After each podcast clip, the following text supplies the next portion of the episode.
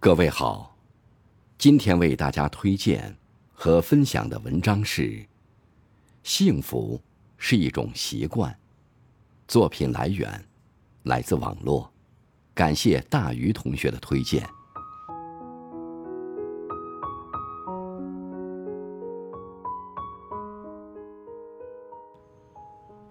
当你问一个人：“你幸福吗？”大多数人。会给出肯定或否定的答案。人要么幸福，要么不幸福，似乎只有这两种选择。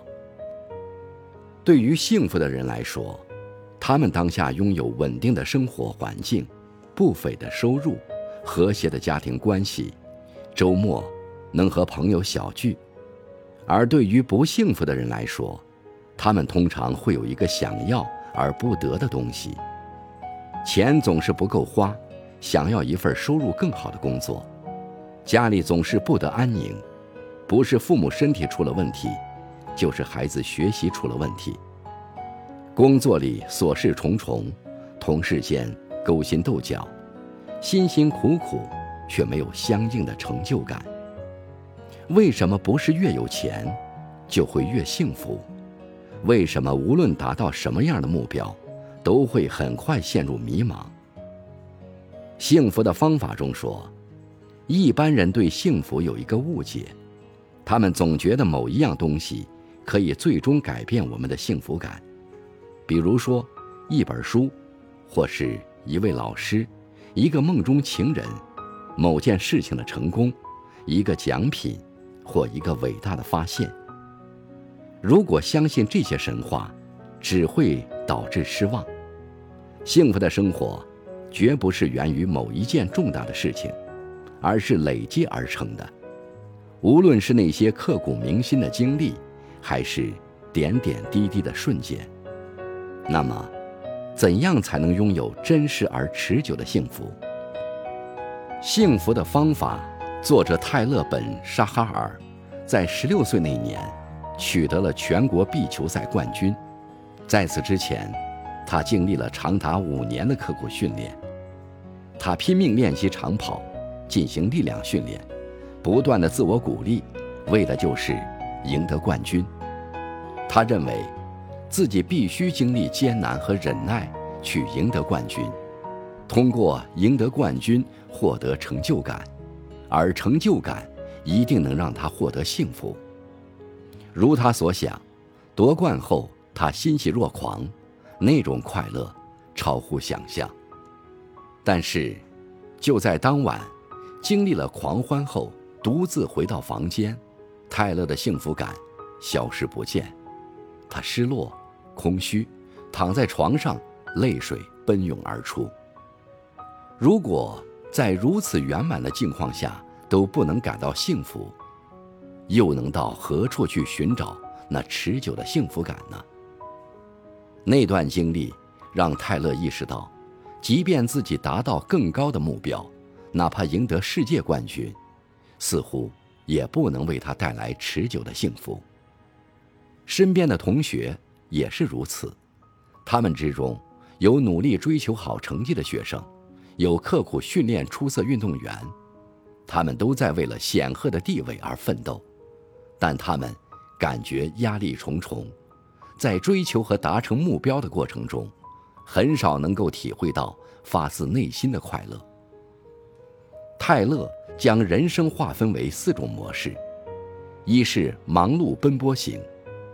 小时候，我们以为读书很苦，上了大学就好了；到了大学，我们以为工作挣钱就好了；工作之后又发现，钱不够花，时间不够用。能升职提薪就好了，日复一日，年复一年，我们渴望用一个目标实现来抵达幸福，只是一个目标实现了，下一个目标又来了。忙碌奔波型的人，认为此刻的一切努力都是为了实现未来的目标，痛苦的过程是获得幸福的必由之路。他们总是沉浸在对未来的期许中。却忘了享受每一个当下的幸福。二是享乐主义型，享乐主义者的人生信条是：今朝有酒今朝醉，明日愁来明日愁。享受当下的快乐，就是幸福。但是享受当下的代价是逃避现实，没有挑战与目标的快乐，转瞬即逝。新鲜劲儿一过，他们就变得不幸福，转而去寻找下一个乐子。心理学家曾做过一项实验，付费给一些大学生，对他们的要求就是什么也不能做，他们的基本需要得以满足，但是被禁止做任何工作。只要四到八个小时，这些大学生就开始感到沮丧。尽管参与研究的收入非常可观，但他们还是放弃实验，回到面对压力的日常生活。三是虚无主义型，虚无主义者放弃了追求幸福，他们不相信生活是有意义的。如果忙碌主义型代表了对未来的期许，享乐主义型代表了为现在而活，那么虚无主义型，则代表沉迷于过去而放弃现在和未来的人。他们被过去的阴影所笼罩，每个人都会有那么一段时间。被强烈的无力感所笼罩，感觉生活毫无意义。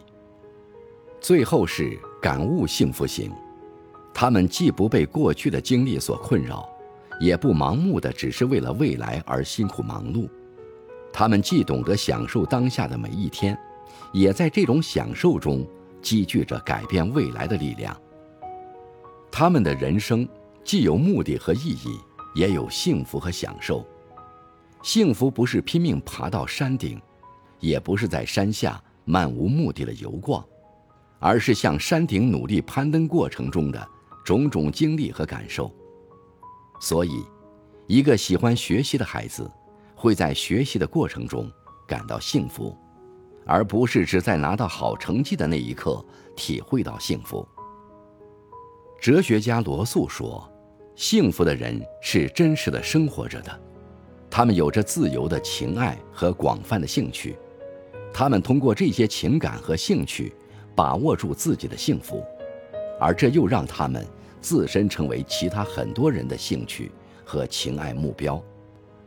与其问自己是不是幸福，不如去探求一个更有注意的问题：怎样才能更幸福？也就是说，幸福是一个需要长期追求。永不间断的过程，而不是一个可以终结的句点。比如，我现在要比五年前幸福，我也希望五年后的今天，我能比现在更幸福。让自己更幸福，才是值得我们终生追求的目标。最优秀的运动员，都有自己的习惯，他们知道何时该进行怎样的训练。对大多数人来说，每天刷两次牙是一种习惯，不需要强大的意志力。同样，让自己更幸福，也需要一套习惯来贯彻。这就需要问自己：什么样的习惯能让你更幸福？你希望生活发生怎样的改变？假如你想要身体更健康，就需要改掉久坐不动的习惯，每周运动三次，不熬夜。想要生活更富足，就需要开源节流，记录每一笔开销，寻找自己账单中可以改善的地方。想要家里更有生机，细心栽培一盆花，每天都保持家里的整洁。想要内心更平静，每天早上冥想十五分钟，每天阅读半小时。很喜欢一句话。人无法用一个一成不变的自己去换一个不一样的未来。想要明天比今天更幸福，就需要一个更自律的自己，一个更能发现幸福的自己。越是这样，你就越能从那些普通平常的小事中获得快乐与意义。